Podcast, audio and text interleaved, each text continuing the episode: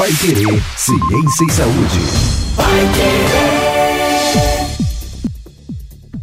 Olá, seja muito bem-vindo, seja muito bem-vinda você que acompanha os nossos podcasts, mais uma edição do Pai Querer Ciência e Saúde. Começando, estamos com a professora Ana Paula Franco mais uma vez para a gente falar sobre vacina. Professora, a gente continua agora, contamos a historinha da vacina, ela já nasceu, já trouxe aí para a humanidade vários benefícios. Agora a gente vai entender como é que desenvolve praticamente, né, tecnicamente, uma vacina dentro do laboratório. Isso mesmo. Agora a gente vai começar a entender é, como que veio esse pequeno organismo, né? Porque a gente está falando de um microorganismo. Então, o microorganismo ele é um, um. como se fosse um animalzinho bem pequenininho, que você só consegue ver no microscópio. E no caso do vírus, é um outro tipo de microscópio. Não é muito comum esse microscópio dentro de um laboratório. Ah, nem nesse dá para ver, nesse comum? Não, ele precisa de uma microscopia eletrônica, porque a aproximação tem que ser muito maior para conseguir ver todas as estruturas do vírus. Então, por ele ser um é, um, um microorganismo que ele não consegue ser visto com uma certa facilidade, a gente precisa ter células ou ter é, modos dentro do laboratório para conseguir é, perpetuar esse vírus sem necessariamente você ficar toda hora indo para o microscópio, microscópio eletrônico, esse que é caro, que é muito mais caro que o microscópio comum. Justamente, é, na, no próximo podcast a gente vai tratar mais especificamente da estrutura do vírus. Mas eu já, de antemão, eu já falo para você, ele não é uma célula o vírus, ele não é uma célula. Se vocês forem olhar no outro podcast que a gente falou, o vírus, ele é o quê? Ele precisa de uma célula para sobreviver. O que torna um pouco mais difícil dentro do laboratório a sobrevivência desse vírus. Então eu preciso muitas vezes já ter uma, uma célula que consiga replicar esses vírus para eu conseguir é, ter esse estoque de vírus dentro do laboratório. Então, a primeira fase que eu tenho para conseguir fazer é, em, pensar em uma vacina ou pensar em um medicamento, eu preciso entender o vírus. Como que ele funciona? Qual que é o ambiente ideal que ele sobrevive? Estudar primeiro o vírus. Estudar primeiro o vírus. Estudar tudo do vírus. Como que ele funciona, quanto tempo ele demora para sair de uma célula e para outra, quanto tempo ele vai demorar para, por exemplo, circular no organismo. Tudo isso eu preciso entender. Então, eu vou pegar esse vírus, eu vou estudar, vou me debruçar sobre ele e justamente eu vou entender todo o complexo dele. Inclusive, entender qual tipo de proteína que está envolvido, se é de DNA ou de RNA, que é o material genético desse vírus. Então, eu vou entender todas as minúcias desse vírus. Então, eu vou pegar um livro e eu vou ler do começo ao fim. Então, eu vou entender do começo ao fim. Obviamente que, como a gente falou, os laboratórios se conversam através de publicações. Então, não necessariamente eu preciso partir do zero. Eu posso partir de um ponto que já tem meio caminho andado. Depois desse passo, a gente vai pegar e vai utilizar uma parte desse vírus, mas qual parte? É difícil saber qual é exatamente aquela parte. Eu preciso entender a complexidade do vírus, pegar um pedacinho dele, e ver se esse pedaço, o meu animal de laboratório ou a minha célula, que é um modelo in vitro, né, que a gente chama, que é um modelo que não utiliza modelo animal, como que essa minha célula responde? Ela vai produzir anticorpo? Não vai produzir anticorpo? Então eu vou ter que estudar todos esses parâmetros para conseguir falar exatamente essa parte que eu tenho que pegar do vírus para produzir a vacina. Você falou que o vírus ele não, não, não, não ele precisa de uma célula, né? Isso. Para poder ele... ter, ter vida, para poder continuar se se, se dividindo, se é. dividindo. No laboratório, como é que faz? Como é que você tem esse, esse, esse essa célula viva para o vírus habitar enquanto você está estudando? Eu posso ter, por exemplo, em ambientes in vitro, em que eu pego um meio de cultura, como se fosse é, um caldo é, de carne, por exemplo, numa panela. Eu vou pegar esse meio de cultura, colocar algumas células, seja células humanas, tem células de é, camundongo, tem células também de é, coelho. Algumas dessas células que conseguem se dividir em um ambiente de laboratório. Vou criar um ambiente ideal para essa célula crescer E através desse crescimento de célula, eu consigo colocar um pouquinho de vírus ali e ver como que esse vírus vai conseguir se dividir. E a partir desse momento, eu tenho divisões celulares acontecendo e vírus sendo produzidos. Então você tem que colocar ali um ser vivo, algo vivo, e colocar o vírus dentro, e daí deixar aquilo para observar. Exatamente. Ou você faz isso no modelo animal, que daí você vai utilizar um camundongos vírus lá no ou- ratinho e... e- e espera para ver se ele produz anticorpo ou se ele vai permanecer produzindo apenas vírus, mas aí que a gente tem que parar para pensar. O vírus ele não pode matar o hospedeiro. Se ele matar o hospedeiro, ele também perde. morre. É. Então eu preciso manter esse vírus vivo. Então, muitas vezes, quando a gente fala em célula, eu preciso modificar o meio de cultura, eu preciso trocar o meio de cultura, eu preciso trocar, às vezes, uma célula ou outra para eu conseguir que esse vírus se mantenha ativo. Ou você também pode utilizar ovos de galinha embrionados, porque ali nós temos um ser vivo dentro do ovo de galinha com o embrião. Então, você tendo esse, eh, esse embrião, você tem uma vida.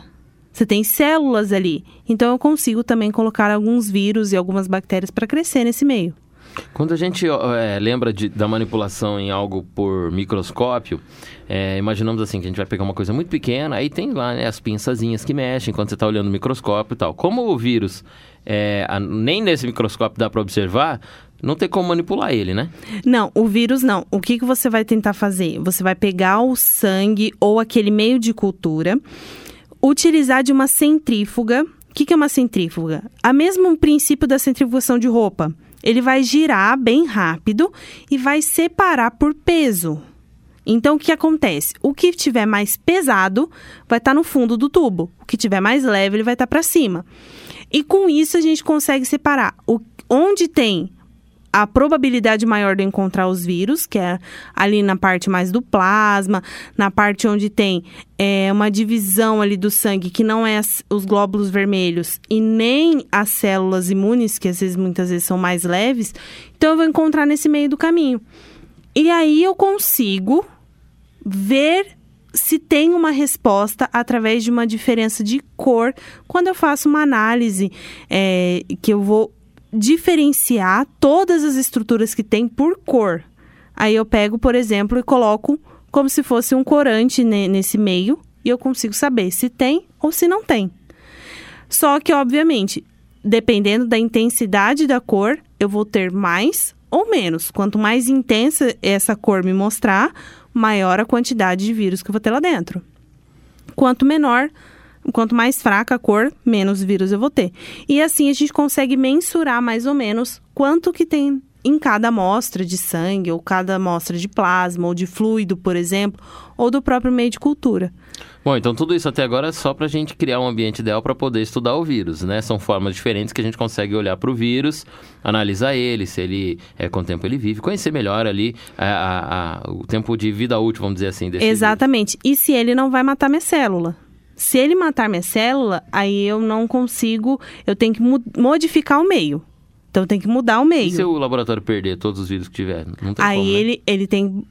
Pode acontecer de perder todas as amostras, de acontecer, sei lá, uma, uma queda de energia muito severa e ele acabar de perdendo tudo. Ter alguém infectado e pegar o vírus de alguém, novo. exatamente, aí você tem que ter alguém que está infectado ou um outro laboratório que tem aquela, aquela amostra para passar novamente para aquele laboratório que você está pesquisando. E se o vírus for muito raro, então aquilo tem que ficar guardado a A mil sete chaves, a mil chaves e ficar estocadinho ali.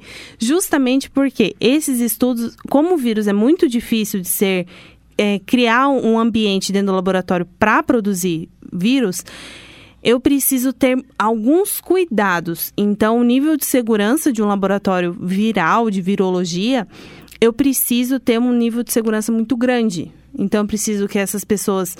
Você não pode nem chegar a conversar perto de uma amostra. Porque as partículas, como a gente já está acostumado a utilizar máscara e tudo mais, então as partículas, elas vão trazer algum outro vírus ali naquele meio de cultura que pode misturar minha amostra. Então, toda proteção, aparato, tem que ser é, mexido tudo em, em estufa, em local que tem uma proteção é, de vidro. em uma Até onde pra tem um fluxo para no ar, né, justamente não contaminar o ambiente, porque se eu contaminar o ambiente, aí eu já perco o controle da minha própria amostra. Então, assim, é muito difícil você parar para pensar dentro de um laboratório. É como se fosse assim, o local da, da sua casa que tem mais micro-organismos sobrevivendo lá dentro. Provavelmente todo mundo vai pensar no banheiro ou na cozinha. Sim. Agora imagina um local que eu tenho que livrar todo esse local de micro-organismos. Você não pode ter nada. Tem que ser estéreo. Então, a pessoa que entra lá, ela também tem que ser estéreo. Então, eu tenho que utilizar aparato com, com luva, com vestimenta. Não pode cair nem cabelo no chão. Então, é bem delicado, assim, o, o, o ambiente em si, para você conseguir fazer um, é, uma produção de vírus, uma produção de célula e manter tudo isso saudável. Porque, é uma, porque aquela ambiente de célula não pode estar tóxico, por exemplo. Senão, a minha célula morre. Então, dentro do laboratório, se a gente for parar para pensar, é muito mais difícil do que dentro de um corpo ou dentro de um animal é, né? de di- laboratório. É tão difícil fazer esse clima artificial pro vírus, né? Mas no corpo humano ele vai que é uma beleza, né? Exatamente. É porque o vírus, é, ele é bem assim. é, eu digo, né, que ele é, um, ele é bem espertinho. É aquele típico, aquela típica pessoa que gosta de, de pegar a, a rabeira do ônibus, gosta de, de encurtar o caminho. O vírus é um desses, que ele gosta de é, utilizar da sua célula o melhor que ela tem para dar em benefício do vírus e não em benefício da célula ou do corpo. Mas também ele não vai te matar tão rapidamente. Ele vai ainda demorar um tempinho para ele conseguir passar para outra pessoa ou conseguir infectar seu corpo todo, para justamente ter chance de passar para frente. Então, por isso que uma gripe, um resfriado, ou até o próprio coronavírus, que é o que está em alta hoje, né? Ele tem aquele período de contaminação é extremamente alto a carga viral que você passa para uma outra pessoa. Igual, por exemplo, o vírus da herpes. Por que, que o vírus da herpes ele não chega a matar a pessoa? Ele fica quietinho no seu corpo. Você, às vezes, você passa uma vida inteira nem sabe que tem vírus da herpes. Aí você tem uma gripe ou você abaixa mais a sua imunidade, a herpes vem, se manifesta. Por quê? Porque daí ele fala assim: opa, agora o ambiente tá bom pra mim, eu vou começar Tá a proliferar. fragilizado ali, então tá vamos- fragilizado, então agora eu vou me dividir. E o vírus ele faz isso. Só que, isso pensando num ser humano. Agora volta pro laboratório que você não, não vai infectar um ser humano. Você não tem essa oscilação, né? Que, que o, o corpo humano tem. Exatamente. Agora você tem que imitar tudo isso dentro do laboratório. É muito mais difícil, porque o meio de cultura tem que ter a quantidade de proteína adequado, tem que ter a quantidade de aminoácidos adequado. Tudo que a gente pensa que é super pequenininho no corpo tem que estar ali no meio de cultura certinho para a célula crescer. E a célula crescendo, o vírus cresce junto com ela. Então eu preciso de cuidados. É, são várias combinações de fatores, né? Várias combinações para você poder ter esse, esse desenvolvimento ideal. Sobre vírus a gente vai falar mais no próximo podcast, inclusive vai ser só sobre isso, né? Sobre o bendito do vírus, para a gente entender um pouco mais. Aliás, não só o do corona, vários outros. É, mas a gente aí preparando já o nosso o nosso ambiente para a gente estudar o vírus, já é o primeiro pra- passo para desenvolver uma vacina? Aí a gente já chegou num terceiro passo, É. que agora a gente vai começar a testar. Então agora eu vou testar a qualidade da minha célula, eu vou testar se- é, se essa célula, o DNA dela não modificou, se ela vai conseguir normalmente sobreviver. Aí eu vou fazer testes. Ah, porque não é só o vírus que tem que sobreviver na célula, Ah, ela também tem que ela sobreviver também tem que fora do- sobreviver. Do, ser em que ela foi, foi retirada. né? Exatamente. Isso tudo são experimentos em laboratório. Até agora eu não testei nada em ser humano. Certo. Agora eu vou pegar esse, esses meus testes em células e pegar um, um animal de laboratório e fazer e tentar ver se esse animal ele consegue produzir o anticorpo. Porque a minha vacina, eu, o que, que eu estou interessado quando eu estou pensando em vacina? Anticorpo. Eu não estou interessado se o vírus está vivo, se o vírus está morto.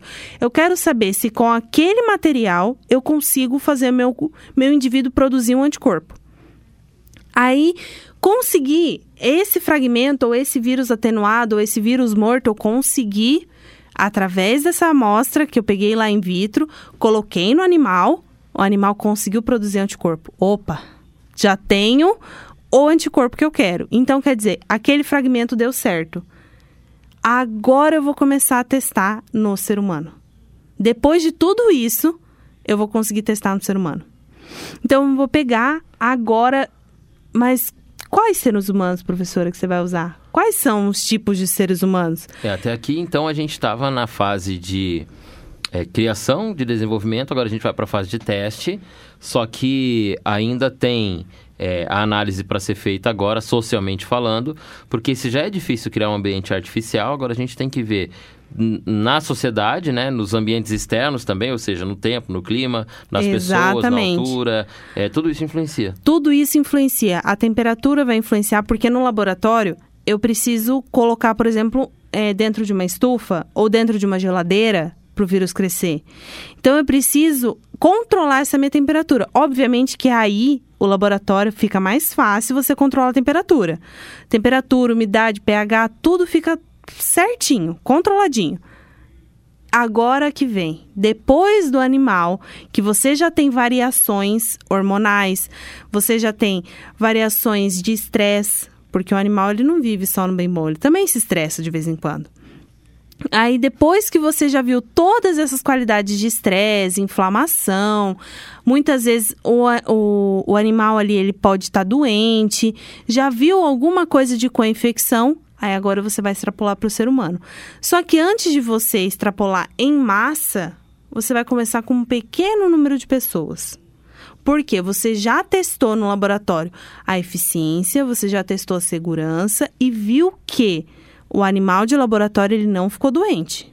Então, se você pegar a primeira pessoa, não vai morrer. A pessoa não vai morrer. então, agora eu quero entender como que essa vacina, que eu já testei num animal, como que esses anticorpos, esse vírus atenuado, ele vai atuar no corpo humano que daí eu tenho outros fatores que influenciam. Eu tenho, obviamente, o metabolismo é diferente, é, a, como é produzindo os hormônios, o estresse e tudo mais, tudo é diferente no corpo humano. Então agora eu vou testar. Pegar um pequeno grupo de pessoas e a partir desse pequeno grupo eu vou testar tudo. Aí você vai fazer exames completos na pessoa. Desde exame de órgão até exame de é, urina. Você vai fazer tudo na pessoa para testar justamente se a pessoa ela fica intoxicada, se ela houve produção qual de anticorpo, mudança, né? qual que vai ser a mudança. Teve mudança neurológica, então a gente tem alguns pontos de atenção dentro da pessoa. Principalmente cérebro, coração e a parte aí é de fígado, pâncreas, que justamente são órgãos essenciais para que nós tenhamos o metabolismo certinho. Então, eu vou testar tudo isso. Obviamente que você vai comparar ao animal que você já testou. Aí você vai comparar tudo isso para ver se realmente a pessoa não ficou doente. Isso com um grupo de porque tem 10 pessoas. Natural, né? Tem Existe alteração. alteração natural e é isso, se sair desse padrão natural de quem você está testando, aí você já sabe que foi o que foi implantado. Exatamente. Aí você vai, por exemplo, é, cada pessoa, obviamente, vai ter um teste que pode oscilar o valor. Por isso que quando a gente faz algum teste de sangue, tem o quê? Valor de referência. Caiu dentro do valor de referência, ok, tá tudo certo. Agora, variou demais, opa, é um sinal de alerta. Talvez seja por conta da vacina, talvez seja por conta de tratamento. É, é o que acontece quando a gente fica doente, né? A gente faz um exame e aí no exame sai lá o fator X, daí olha a referência, é entre 1 e 2, tá 5, falou, opa, então alguma coisa tem. Daí que você descobre a doença que você tem. Exatamente. Ou, às vezes você acaba descobrindo aquela pedra no rim que é. você nem sabia que tinha. É, exatamente. E assim por diante. E nesse grupo de pessoas que você vai testar essa vacina, elas são pessoas que estão todos com todos os exames dentro dos valores de referência. São saudáveis, né? São saudáveis, são saudáveis, não tem nada. E só depois, na, numa segunda fase, você vai aumentar o número de pessoas e vai colocar pessoas que têm alguma doença, que tem algum outro fator, uma hipertensão, tem diabetes, tem obesidade, para ver se esse tratamento, essa vacina, ela vai ser eficaz também para essas pessoas, porque é necessário você testar. Sim. Aí você vai testando em outras faixas etárias também idoso, adulto, criança. A criança geralmente é colocada um pouquinho mais de lado porque ainda tem desenvolvimento, tem pico hormonal diferente do adulto. Mas tudo isso a gente ainda nem chegou no mercado. A gente nem chegou na produção em massa ainda. A gente já testou célula, testamos animais de laboratório, testamos alguns seres humanos. Agora, para eu sair de uma população, de um grupo de 10 pessoas para uma população toda, eu preciso aumentar o número de testes em seres humanos para ver se realmente funciona. Porque imagina você vai lançar um medicamento no mercado ou vai lançar uma vacina no mercado sem ter todas as variações controladas. Todas as as diferenças entre pessoas controladas. Então eu preciso contro tentar controlar tudo isso. Não, e pensando numa igual o coronavírus, que é mundial, aí a gente imagina os continentes diferentes, as variações de temperatura, de, de, de DNA mesmo, genética, né, entre toda a população do mundo todo, né, quem, enfim, as comorbidades do mundo todo tem doenças que a gente não tem aqui no, na Não América tem, do Sul, exatamente. por exemplo, que tem em outros lugares e tal. É, e para ir para você lançar nesse momento tem que, ser, tem que fazer todo esse comparativo. No caso Aí- do, do- do- da vacina do coronavírus, já tinha alguns estudos em andamento, aí já muitos já pegaram do meio para frente. Aí, né? Exatamente, você não pegou lá do início para você descobrir o que, que vírus é esse. Pera lá, ele é parecido com o outro. Então vamos pegar a mesma pesquisa que já está nesses testes em laboratório, já passou por tudo isso, o caminho já está andado. Então agora eu só vou testar o final. Eu só preciso testar o final, então eu não preciso testar lá desde o começo. Obviamente que você vai ter que criar esse vírus em laboratório para poder ter, a- ter o soro, ter a vacina, ter o- os anticorpos ali presentes. Mas espera lá, eu não preciso testar ele desde o começo. Então já foi meio caminho É, andado. Por isso que ele tá um pouquinho mais rápido. Quando a gente fala que tá esperando os insumos, ah, vem insumo da China, vem insumo da Índia e tal. O que, que é um insumo de, para desenvolver um- uma vacina? Por exemplo, é, se você vai fazer é, um, sei lá, uma sopa. Vamos pensar numa sopa, que é Aham. mais fácil. Na sopa você vai colocar carne, você vai colocar batata, você vai colocar cenoura e vai colocar um brócolis, por exemplo. Você fala assim: "Ah, quero fazer uma sopa Pronto, desse jeito". E água? A água?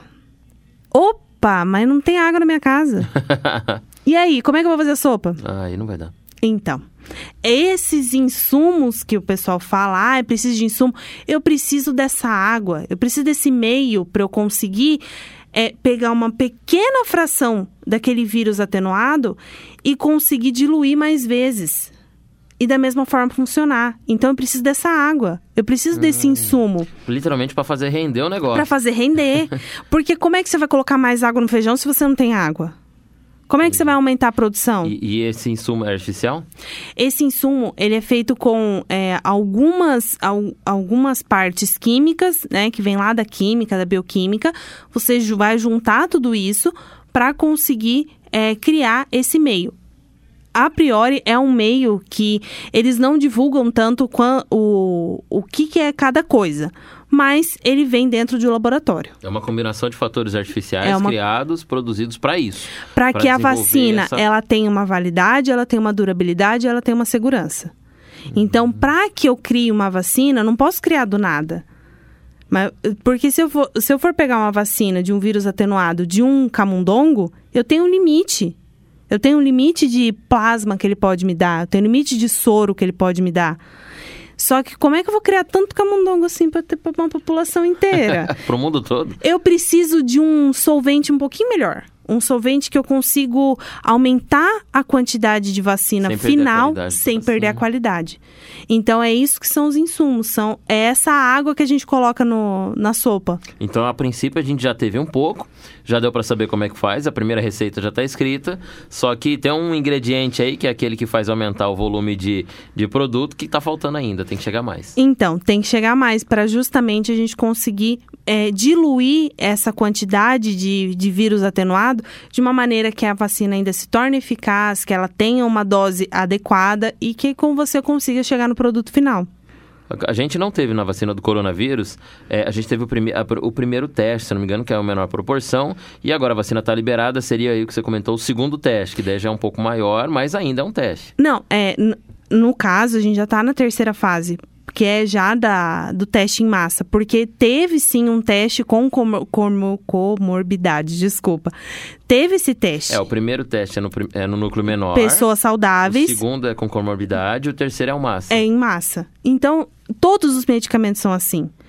Tanto aqueles que são liberados. É, não é só vacina. Os não é só vacina. na farmácia também passaram por isso, né? Passaram por isso e muitos deles, quem toma é, com frequência me medicamento todos os dias, sabe que algumas vezes, se houver algum componente que eu possa melhorar ali naquele medicamento, ele é retirado da farmácia e depois ele volta. Aí quando a gente compra o carro e o carro dá problema, daí a, Você tem que fazer o recall. a montadora avisa lá, comunicado urgente. Todo mundo comprou esse carro, devolve que nós temos que arrumar, Mas só que na vacina e no medicamento a gente tem que tomar um cuidadinho com esse recall. Pra justamente não precisar retornar, porque daí já foi não pro tem corpo como humano. vacinar, né? Ou então voltar à vida de quem perdeu a vida por conta Exatamente. ainda vacina. Então, por isso que os estudos eles são tão minuciosos para saber como que ele vai agir. Eles não são soltos no mercado é, sem ter uma um parâmetro a ser seguido. Você não vai soltar uma vacina sem saber como é que a pessoa vai reagir. Então, assim, quando a gente estava até poucos meses atrás, ainda não tinha a vacina e só eh, haviam estudos, a gente tinha um monte de, de cientista no laboratório tentando descobrir a melhor forma de soltar a vacina. Agora a vacina foi para o teste em massa e todo mundo está sendo... Todo mundo não, algumas pessoas estão sendo vacinadas. Ainda tem gente sentada estudando porque ainda pode dar algum tipo de problema, como aqui no Brasil, por exemplo, já apresentou, né? Em Manaus a gente teve problema com uma pessoa e aí eh, essas pessoas... Como é que faz? Quando apresenta um problema, ah, uma pessoa, um oriental ah, morreu. Aí você pega esse oriental e vê lá, ele tinha uma comorbidade X, aí você tem Agora que pegar você uma amostra dele e levar. Isso, você pega uma amostra desse desse corpo, né? Se houve uma morte, você pega uma amostra e vê todos os padrões. Agora eu vou mensurar tudo de novo. Eu volto na etapa lá de teste. Mesmo que você não tenha estudado essa mesma pessoa antes, dá Exatamente. Aí você faz é, essa, es- esses testes com essa pessoa que morreu, para que aquelas reações adversas você já saiba como que vai ser.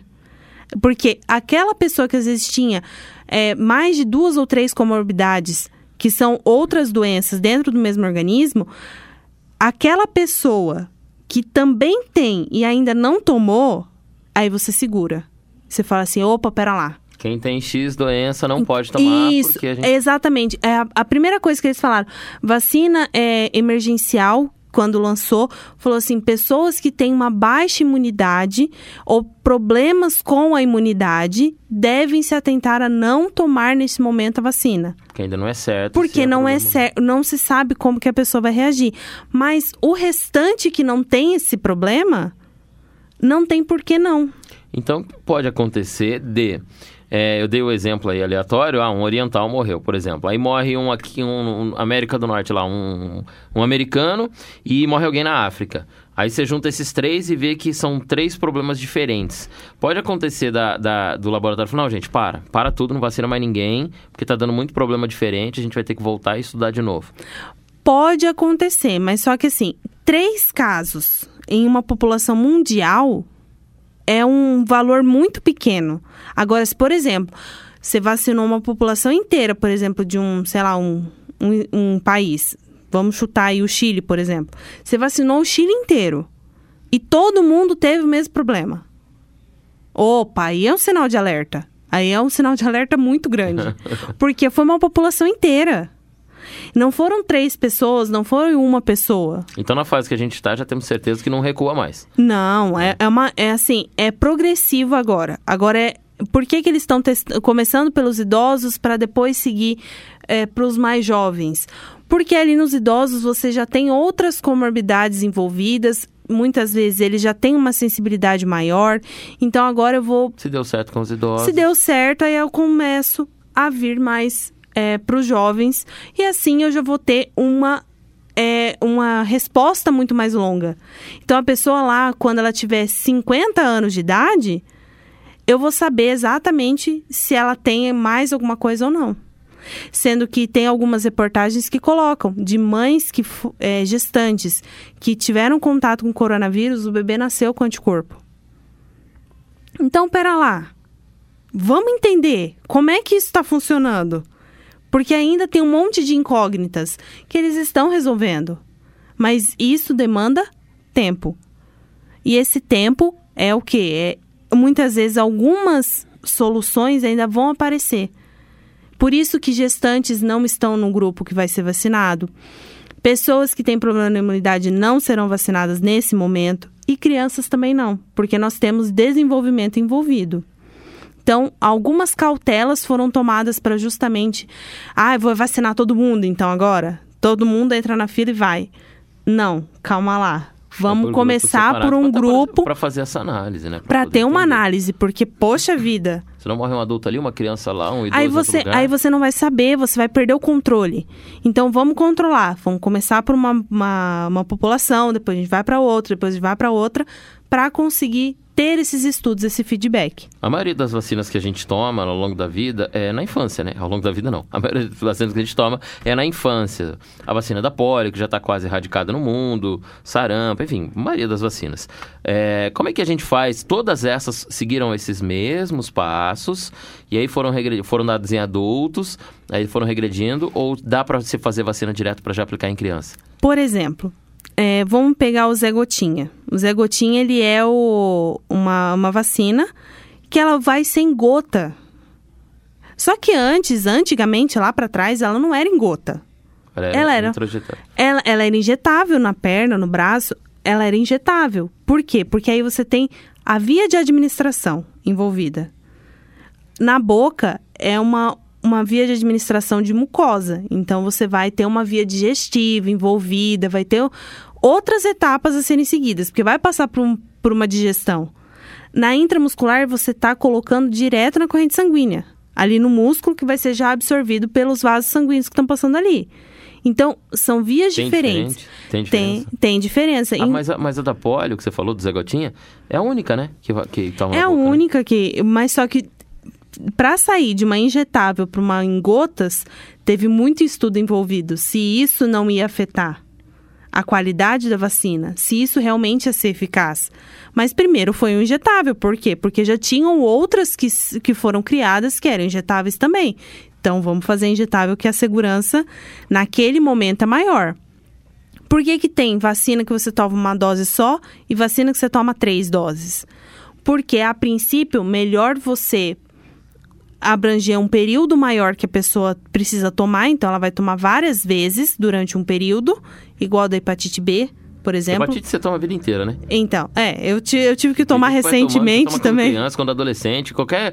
Vai no posto de saúde ou no hospital, em qualquer Você tem que fazer hepatite vida, B de novo. Ah, tem que tomar hepatite. Mas eu já tomei, eu tomei umas três, não, mas tem que tomar mais um. Sempre você tem. Aí o que, que acontece? Quando você vai relembrar o seu sistema imune de como ele vai responder, eu vou colocar em doses fracionadas, eu não vou colocar de uma vez. Então eu coloco, você vai lá, vai tomar uma dose, depois de 30 dias você vai tomar outra, depois de 60 dias você vai tomar a terceira. Então, esses critérios são estudos feitos em cima da vacina para saber se eu tomo numa dose reduzida, se eu tomo numa dose inteira, qual que é o peso dessa pessoa, tem relação com peso, não tem, pessoas às vezes mais magras ou com alguma anemia, tem que tomar cuidado, não tem que tomar cuidado. Então, tudo isso são estudos. Só que, obviamente, que quando a gente pensa em coronavírus, tem muita gente doente e muita gente saudável. Então, eu tenho dois grupos bem distintos entre si. E eu consigo ter estudos em cima disso. Eu consigo pegar, por exemplo, o sangue de uma pessoa saudável e comparar com uma pessoa que tem coronavírus. Quais foram os parâmetros que foram ficaram alterados? Em todas as doenças a gente teve, só que algumas doenças que já são erradicadas é mais difícil. Porque e... eu não tenho um grupo de estudo tão grande. E se se esse é o caminho para a produção de vacina, teoricamente a gente poderia produzir vacina para qualquer para toda doença. Sei lá, por que, que não tem vacina contra a dengue, por exemplo? Então, aí vem da característica do vírus. E daí eu volto lá no estudo inicial. O vírus da dengue, ele é um vírus que é um pouco mais difícil de eu criar em laboratório. Esse vírus muda muito rápido. E eu não consigo criar uma vacina que ela tenha estabilidade. Que ela acompanhe essa, que ela acompanhe essa mudança. Por que, que todo mundo toma a vacina da gripe todo ano? Porque o vírus muda muito rápido. Só que ele muda a cada ano. E não a cada mês. E não a cada. O da dengue muda muito assim? muda muito rápido. ele tem uma mudança É mais rápida. Aedes, né? Você sabe disso, né? Então tem que prender uns Aedes no laboratório. Então começa a estudar ele agora. Não, o que que acontece? Eu tenho vários fatores envolvidos. Eu tenho o Aedes envolvido, que eu tenho que entender o Aedes e como que é o comportamento do vírus dentro dele, para depois eu conseguir entender como que é no ambiente e como é no ser humano. Então tem três etapas que são sujeitas de modificação. Que o vírus muda porque ele está na célula do Aedes, opa, aqui é um ambiente para mim. Aí eu vou para uma, pra uma água, ué, tem outro ambiente. Aí eu vou para o ser humano, eu tenho outro ambiente também. E o da dengue fica nos três, né? Fica nos três. Nos três. Aliás, não só da dengue, o Aedes transmite a zika e a chikungunya também. Então, e aí, como é que você faz uma Mas vacina? tem um negócio em comum, então, os três, né? Os Porque três têm em comum. hospedeiro. Os Tem uma parte dele é comum para todos eles. Só que essa parte é que eles ainda não conseguiram identificar para justamente produzir essa vacina. Quando- é é será que é provável, então, o dia que conseguirem é, fazer um princípio de estudo sobre a dengue, fazer já para os três? Pode ser que sim. Pode ser que esse esse estudo ele vá em Já vai direção embasar os já vai três, embasar os três. é.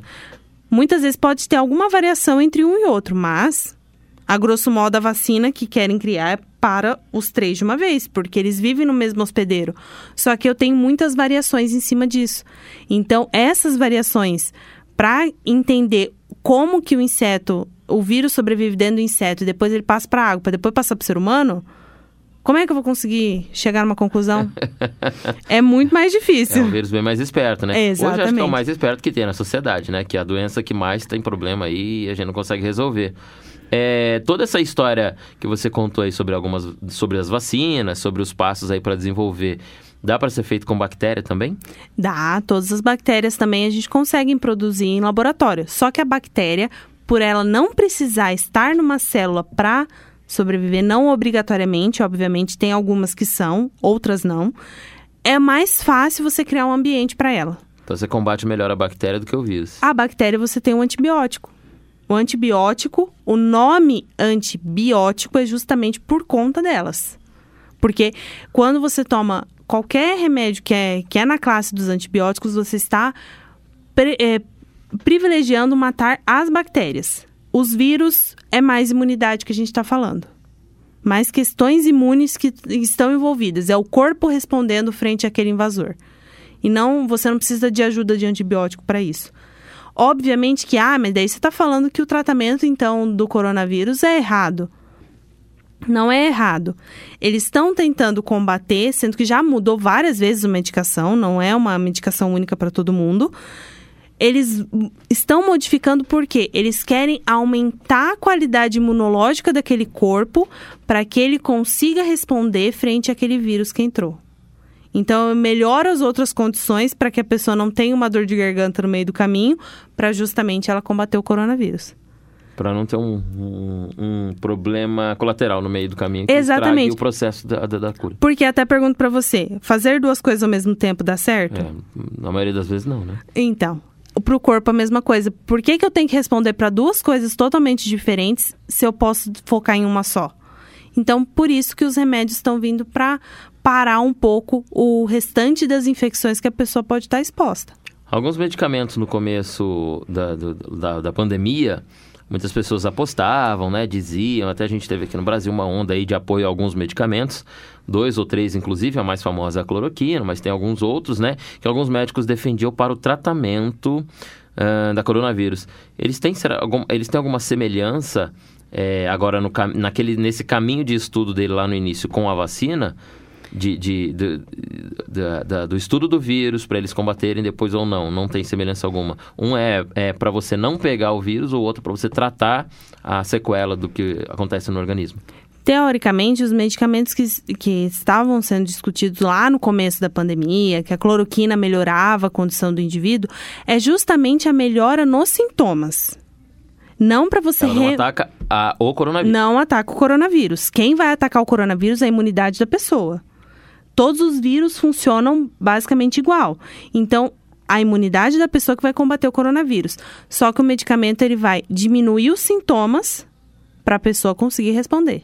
Então, se o coronavírus age no pulmão e eu fico com uma falta de, de, de ar, eu respiro, né? Então, eu vou tratar a respiração, vou tratar o pulmão da pessoa, assim como é, na na bronquite, na asma, assim, os remédios para bronquite para asma agem no pulmão, né, no sistema Mas respiratório. é para e justamente você aumentar a capacidade respiratória daquela pessoa. Aumentando a capacidade respiratória, você tem um, um aumento da quantidade de oxigênio entrando, um A pessoa permanece viva e permanece vai viva e com isso eu consigo que essa, que essa pessoa tenha uma imunidade suficiente para combater o coronavírus. O coronavírus em si, ele vai atacar o sistema imune em todos os fatores. Só que ele vai tentar debilitar alguma coisa. Como todos os vírus são assim. Eles tentam, por exemplo, ah, eu vou debilitar o, o- o pulmão. Aí a pessoa de- fica mais ofegante, não tem Que é a tanto mesmo, né? oxigênio. Exatamente, é uma- a maioria, A maioria dos do- do casos corona é acontece isso isso. mesmo, A pessoa ela fica com uma deficiência de oxigênio no corpo. Com isso, a célula dela não funciona. A circulação fica diminuída. O Falta cé- oxigênio no corpo Falta inteiro, né? oxigênio no Literalmente. corpo inteiro. Então, pra, eu vou tratar o quê? Para a pessoa aumentar essa respiração. Se a pessoa tiver problema no músculo, por exemplo, eu vou tentar melhorar a qualidade do músculo dela. E assim por diante. Então, você vai tentar combater ali para melhorar a condição que a pessoa se encontra. Então, quem, se eu falasse assim, não, então eu vou ser adepto à cloroquina, por exemplo, no caso de eu pegar o coronavírus, eu vou tomar antes, então, mesmo sem, sem ter o coronavírus, porque daí, se eu pegar meu pulmão já tá fortinho, aí não funciona, então. Hum, da- provavelmente o coronavírus ele vai ter outra estratégia para conseguir atingir uma pessoa. E aquele caso, o medicamento. medicamento é só depois mesmo que você tem É, a doença. Se for tomar ele exatamente. antes, não adianta. Porque não adianta você tomar é, igual vitaminas e tudo mais que o pessoal toma, às vezes com uma certa frequência. As vitaminas, dependendo aí da vitamina, ok. Não Dá uma tem, fortalecida no dá uma corpo e fortalecida tal. no corpo. É. Só né? que você não pode também aumentar demais aquela quantidade de vitamina.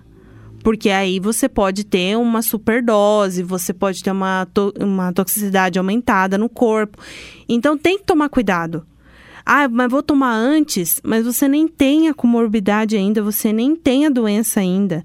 Pra que, que você vai aumentar a capacidade respiratória de uma pessoa que é saudável? Não Ela faz. É, ela vai falar assim, o corpo vai olhar e falar assim, nossa, mas quanto oxigênio que tá entrando aqui, não, não faz Já tá sentido. bom, né? É. Já tá tudo bem. Igual, por exemplo, é, me preocupa um pouco a população falar assim, ah, vou tomar ivermectina é, todo mês. Eu já encontrei algumas pessoas, inclusive há pouco tempo eu fui à farmácia comprar remédio, é, comprar é, dor de cabeça, remédio convencional assim, simples. E aí uma, uma senhora estava comentando com a farmacêutica, uma senhora já é, aparentemente com mais de 60 anos, dizendo que ela tomava a cada 15 dias. E ela tem um complexo vitamínico que ela toma lá, uma reposição hormonal, algo assim, né? Pelo que eu entendi, não era uma conversa que eu tava ali, os, os, os poucos segundos que eu fiquei pagando a conta, ela tava do lado e ela contou isso. E aí ela disse que ela tomava a cada 15 dias. Então, quando ela toma os remédios dela, as vitaminas dela, ela tomava um, uma ivermectina também. Ivermectina. Isso, Isso, né? ivermectina. E aí ela tomava um também pra poder garantir, segundo ela, né? Falou, não, A ivermectina, ela é tradicionalmente, né? Ela é tratada para quando você tem um parasita dentro de você. Você tem um, é, um protozoário, você vai ter uma é uma infecção gástrica, geralmente associada à infecção gástrica ou infecção no sangue, mas tem a ver com parasitas. Então você tem a ver com uma outra classificação. Isso é o que traz os livros falando de ivermectina. O que, que acontece? Nós temos dentro do nosso corpo muito microorganismo, muita bactéria boa pra gente, bactérias que são próprias nossas. Então, ela faz parte da nossa microbiota, faz parte do nosso intestino, faz parte do nosso corpo. Quando você toma qualquer remédio para diminuir essa, essa quantidade de bactéria ou diminuir a quantidade de vírus, o que, que você está fazendo? Os bons e os ruins vão ser atacados. Você está prejudicando o que poderia ser saudável pro seu corpo. Exatamente, porque quando. É, é a mesma coisa quando é, uma sala tá cheia. Tudo bem que agora não pode aglomeração, mas uma sala tá muito cheia. Quando entra um invasor nessa sala, eu preciso obrigatoriamente que alguém saia para alguém entrar. Se eu tirar a maioria das pessoas da sala, a sala vai ficar vazia. É a mesma coisa que acontece no nosso intestino. Você tem uma colônia de bactérias ali que são próprias do intestino Trabalhando no organismo normal. e trabalhando para ajudar você.